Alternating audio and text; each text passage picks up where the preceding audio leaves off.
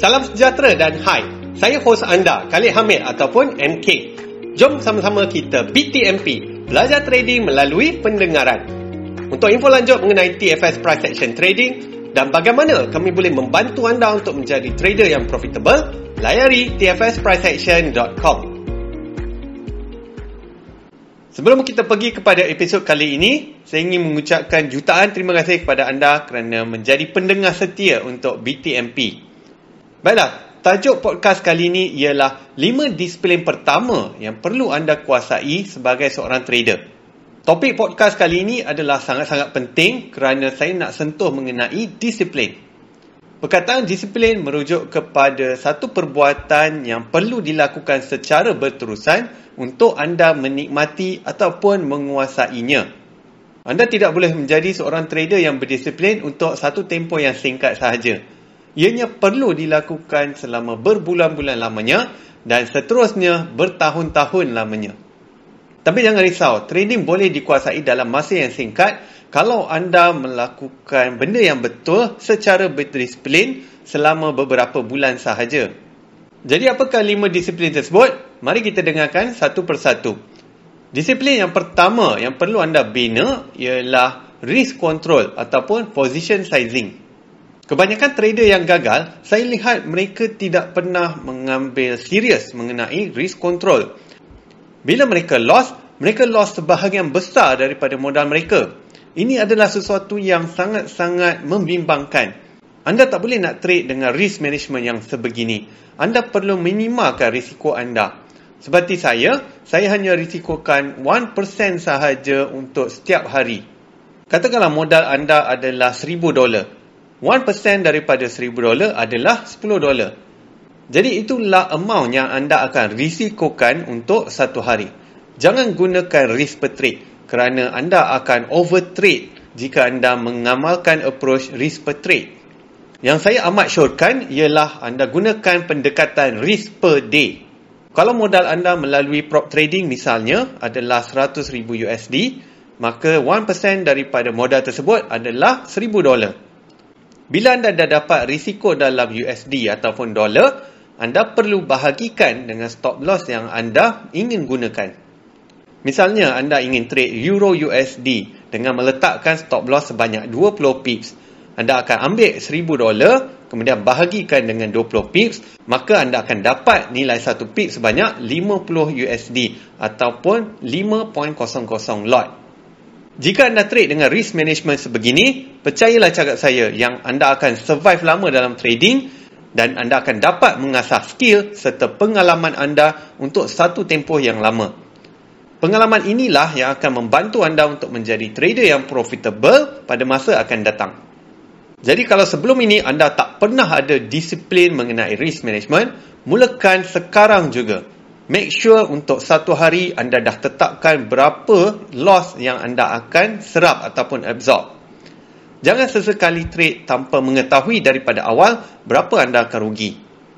Ada tiga komponen dalam trading iaitu strategi, risk management dan kedua-dua ini akan translate kepada elemen yang ketiga iaitu psychology trading yang bagus.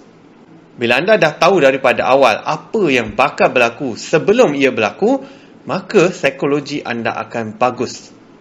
Jadi saya harap anda dapat disiplin yang pertama tersebut iaitu risk control dan position sizing. Jika anda ada masalah untuk mengira lot size yang betul ataupun tepat, gunakan sahaja position size calculator yang anda boleh download melalui app ataupun anda google sahaja position size calculator. Daripada situ anda akan dapat position sizing yang tepat. Disiplin yang kedua yang perlu anda bina bermula daripada sekarang ialah anda perlu learn to take losses. Anda perlu menerima loss sebagai sebahagian besar daripada kerjaya trading anda. Bila anda trade, anda tak boleh expect untuk profit semata-mata. Anda akan lalui tempoh di mana anda mengalami losses. Kadang-kadang loss tu berselang-seli dengan profit dan ada kalanya loss tersebut adalah berturutan apa yang penting adalah anda boleh mendapatkan 40% win daripada keseluruhan trade anda. Kalau anda trade 10 kali, anda dapat profit sebanyak 4 kali sekurang-kurangnya. Dan 4 kali win tersebut anda perlu berupaya untuk capai risk to reward ratio sebanyak dua kali ganda daripada risiko. Satu perkara penting mengenai win rate ini ialah ianya tidak dapat diukur dengan bilangan trade yang sedikit. Anda perlu membuat sekurang-kurangnya 50 trade. Anda perlu buat back test ataupun forward test iaitu demo trade sebanyak 50 kali menggunakan strategi yang sama. Daripada 50 trade tersebut, jika anda boleh mendapatkan 40% win ataupun 20 trade yang profit, maka strategi tersebut adalah berkesan. Anda juga kena terima kenyataan mengenai random distribution of wins and losses. Dalam trading ni, tidak semuanya indah belaka. Anda akan lalui tempo di mana anda akan loss, kemudian win, kemudian loss, kemudian mungkin loss lagi dan ianya berselang-seli anda tidak akan dapat tahu daripada awal tentang sequence ataupun turutannya. Apa yang penting adalah anda perlu tetap konsisten dengan disiplin dan juga risk management anda. Anda perlu sentiasa ingat yang hanya 40% win rate sahaja yang anda perlukan. Anda tak perlu nak pressure diri anda untuk profit dalam kesemua trade kerana ianya memang tidak akan berlaku. Holy Grail tak pernah wujud dalam trading. Bila anda trade, sentiasa ada kemungkinan untuk profit ataupun loss. Kebarangkalian tersebut adalah sentiasa 50-50 ataupun ianya adalah adil. Okey, kita sambung dengan disiplin yang ketiga. Iaitu anda perlu mempunyai satu strategi yang boleh hit reward 2R untuk setiap trade anda. Anda perlu bina satu disiplin untuk anda trade secara konsisten setiap kali anda trade. Untuk anda trade secara konsisten, tindakan anda perlulah konsisten. Anda perlu betul-betul kenal dan faham bagaimana strategi anda bergerak. Saya bagi contoh strategi MRZ dalam TFS Pad Pacer. Apa yang perlu saya nampak adalah dua kali resisten telah di-retest dan price sedang membuat retracement. Kemudian bila muncul reversal, saya akan entry buy. Saya tak boleh nak entry buy ketika tidak ada signal buy. Walaupun setup sudah ada iaitu untuk buy, tapi saya masih lagi belum boleh buy jika tiada candlestick bullish. Itulah dia salah satu contoh strategi yang boleh anda apply dalam trading anda. Setiap kali ada setup MRZ buy, anda perlu buy sahaja. Anda tidak boleh sell bila ada setup yang sama. Bila anda ulang-ulang strategi yang sama, barulah anda boleh faham dan mendalami serta menguasainya. Dan of course, ini adalah satu disiplin. Maksudnya, anda perlu melakukannya selama berbulan-bulan, barulah anda boleh menguasainya. Dalam trading ni, ada banyak strategi yang boleh anda gunakan. Saya tak tahu anda belajar dengan siapa, tapi yang penting anda kena betul-betul memahami strategi tersebut bagaimana untuk mengaplikasikannya dalam live trading. Jadi macam mana nak membentuk disiplin terhadap strategi anda? Untuk menguasai strategi trading anda, anda perlu buat latihan back test dan kemudian anda perlu buat latihan screenshot. Ambil screenshot strategi anda tu sebanyak yang mungkin. Saya syorkan 100 screenshot. Daripada 100 screenshot tersebut, anda boleh buat pada pairs yang berlainan, kemudian mungkin separuh adalah buy dan separuh adalah sell. Sebagai trader, kita perlu latih mata kita. Kita bukannya nak latih tangan, kaki ataupun bahagian lain dalam badan kita ni. Sebab senjata utama seorang trader adalah mata yang tajam. Jadi macam mana nak tajamkan mata dalam trading? Itulah jawapannya. Iaitu anda perlu melakukan latihan screenshot dan juga backtest secara berdisiplin. Lama kelamaan, anda akan memahami, mendalami dan menguasai strategi yang anda gunakan. Tapi ingat ya, jangan guna sebarangan strategi. Strategi yang anda gunakan perlulah mempunyai risiko yang minimum tetapi boleh mencapai reward yang maksimum iaitu lebih daripada 2R. Baiklah, disiplin yang keempat adalah anda perlu latih diri untuk lihat chart pada satu waktu saja iaitu yang saya syorkan ialah pukul 9 malam. Jangan tengok chart sebelum pukul 9 malam. Ya memang betul anda boleh tengok chart kalau anda buat latihan screenshot ataupun backtest tapi untuk trading itu sendiri anda perlu latih diri anda secara konsisten dan secara berdisiplin untuk tengok chart pada satu waktu sahaja. Kenapa saya syorkan 9 malam? Sebab itu adalah waktu New York session sedang berlangsung.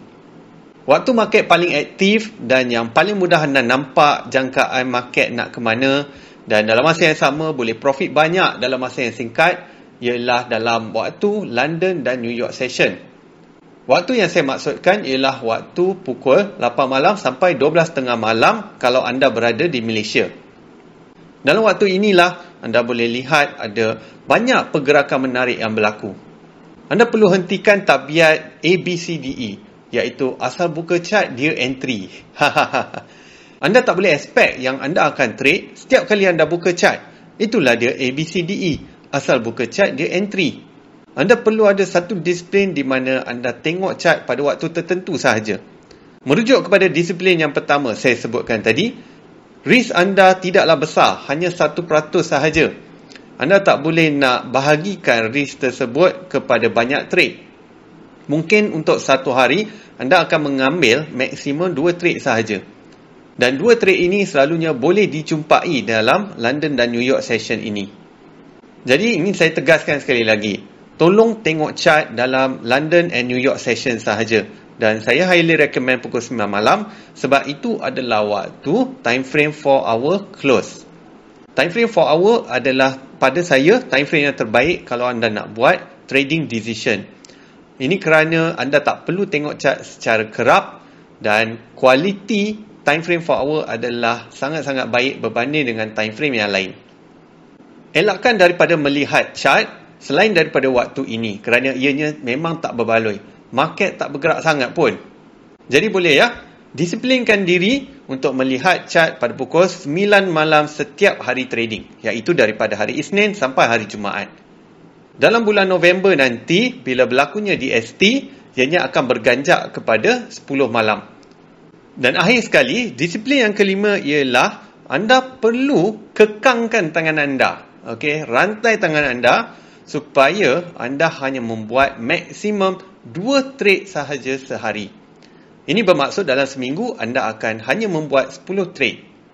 Anda perlu fokus kepada kualiti dan bukannya kuantiti. Bila anda trade banyak belum tentu lagi profit anda banyak. Salah satu tagline yang saya perkenalkan sebelum ini ialah biar trade sikit profit banyak. Jangan trade banyak profit sikit anda tak perlu nak layer ataupun entry bertalu-talu pada satu setup dan signal. Satu entry sudah memadai. Lagipun macam yang saya cakap tadi, kita trade tak banyak untuk satu hari. Peluru ataupun risk budget kita hanya 1% sehari. Jadi macam mana anda nak trade banyak-banyak pairs? Ianya tak perlu pun. Dalam satu malam ataupun satu hari, anda hanya perlu pilih satu sahaja ataupun maksimum dua peluang terbaik peluang yang mempunyai risiko terendah tetapi boleh memberikan reward yang paling maksimum. Jadi sila disiplinkan diri anda untuk mengurangkan kuantiti trade anda. Percayalah cakap saya, anda akan lebih tenang dan akan menjadi lebih profitable.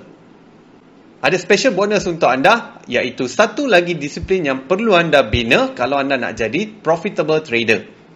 Disiplin bonus tersebut ialah activity journaling. Apakah activity journaling? Ianya merujuk kepada aktiviti mengambil screenshot ketika anda entry dan sekali lagi mengambil screenshot setelah anda exit trade tersebut. Sama ada trade tersebut BE, hit stop loss ataupun uh, profit ataupun hit TP, anda ambil screenshot sekali lagi. Dan dalam screenshot before tersebut, anda perlu jelaskan sebab-sebab kenapa anda trade. Kenapa anda entry pada pairs tersebut? Kenapa anda buy ataupun kenapa anda sell? Anda kena jelaskan kenapa. Bila anda boleh melakukan aktiviti ini secara berterusan dan berdisiplin, percayalah cakap saya, lama-lama anda akan menjadi semakin mahir dengan trading sistem anda. Anda akan boleh apply strategi anda secara konsisten dan berterusan. Dalam trading tak perlu nak tukar-tukar teknik. Anda perlu berdisiplin gunakan satu strategi yang berkesan pada satu tempoh yang panjang. Ibarat pepatah Bruce Lee, practice one kick 10,000 times. Bukannya practice 10,000 kick one time only. Tapi memang betul, dalam trading, apa yang perlu adalah penguasaan strategi anda. Memang ada banyak strategi dalam dunia, tapi bukan semuanya sesuai untuk anda. Jadi anda pilihlah satu strategi yang sesuai dan saya memang highly recommend anda belajar strategi-strategi yang diajar dalam panduan TFS Pad Pacer. Jadi bila anda ambil screenshot before tadi, kat mana anda nak letak? Anda boleh letakkan dalam Microsoft Word. Dalam satu muka surat Microsoft Word tu, letakkan gambar before dekat atas dan kemudian letakkan gambar after dekat bawah. Lakukan aktiviti ini secara berdisiplin, lama kelamaan anda akan dapat hasilnya. Anda akan dapat membuat trading decision yang lebih baik.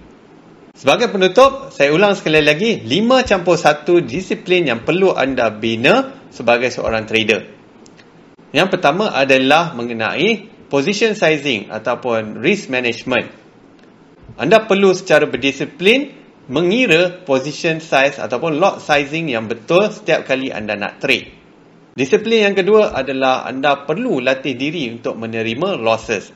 Percayalah cakap saya, bila anda boleh kawal risk, reward akan datang dengan sendirinya. Anda hanya perlukan 40% win rate dengan risk to reward ratio 2R ataupun double daripada risk untuk anda menjadi profitable. Seterusnya, disiplin yang ketiga ialah anda perlu buat latihan backtest dan juga latihan screenshot untuk strategi yang anda gunakan. Tapi sebelum tu pastikan strategi tersebut boleh mendapatkan reward 2R. Misalnya, kalau anda gunakan stop loss 20 pips, Strategi tersebut perlulah berkesan dalam memberikan reward sebanyak 40 pips. Anda perlu terus praktis dan berlatih menggunakan strategi tersebut melalui aktiviti, backtest, screenshot dan juga forward testing. Forward testing itu merujuk kepada demo trade. Seterusnya, disiplin yang keempat adalah anda perlu latih diri untuk trade pada satu waktu sahaja dalam satu hari, iaitu pukul 9 malam. Selain daripada waktu ini, market tidaklah bergerak banyak. Jadi jangan bazirkan peluru dan juga masa anda untuk melihat chart ketika ianya belum aktif. Anda sendiri pun akan menghadapi kesukaran kerana market tak gerak banyak dan anda susah nak nampak market nak pergi mana. Seterusnya, disiplin yang kelima adalah anda perlu kurangkan kuantiti trade anda. Fokuskan kepada kualiti. Cuba buat seminggu 10 trade sahaja ataupun on average satu hari dua trade sahaja. Kawal betul-betul perasaan anda dan juga tangan anda. Jangan sampai over trade. Percayalah pada kualiti dan bukannya kuantiti. Sekali lagi saya nak bagi slogan saya, biar trade sikit profit banyak, jangan trade banyak profit sikit. Dan akhir sekali disiplin bonus ialah anda perlu sentiasa mengambil screenshot before dan after ataupun anda perlu buat journaling setiap kali anda trade. Hari-hari anda perlu ambil screenshot before dan after. Dan jangan sesekali lupa untuk explain reasons anda kenapa anda entry, buy ataupun sell dalam screenshot tersebut. Anda kena sentiasa aware dengan tindakan anda dalam trading. Jangan main rasa-rasa. Always trade what you see. Anda kena boleh explain kenapa anda trade. Dengan itu, barulah anda boleh jadi trader yang profitable. Okey, sekian sahaja untuk episod podcast kali ini. Semoga bermanfaat dan ingat ya, teachers learn the most. Share episod podcast kali ini dengan sekurang-kurangnya tiga orang rakan anda. Untuk info lanjut mengenai TFS Price Action Trading dan bagaimana kami boleh membantu anda untuk menjadi trader yang profitable, layari tfspriceaction.com. Selamat maju jaya dan kita jumpa lagi dalam episod yang seterusnya.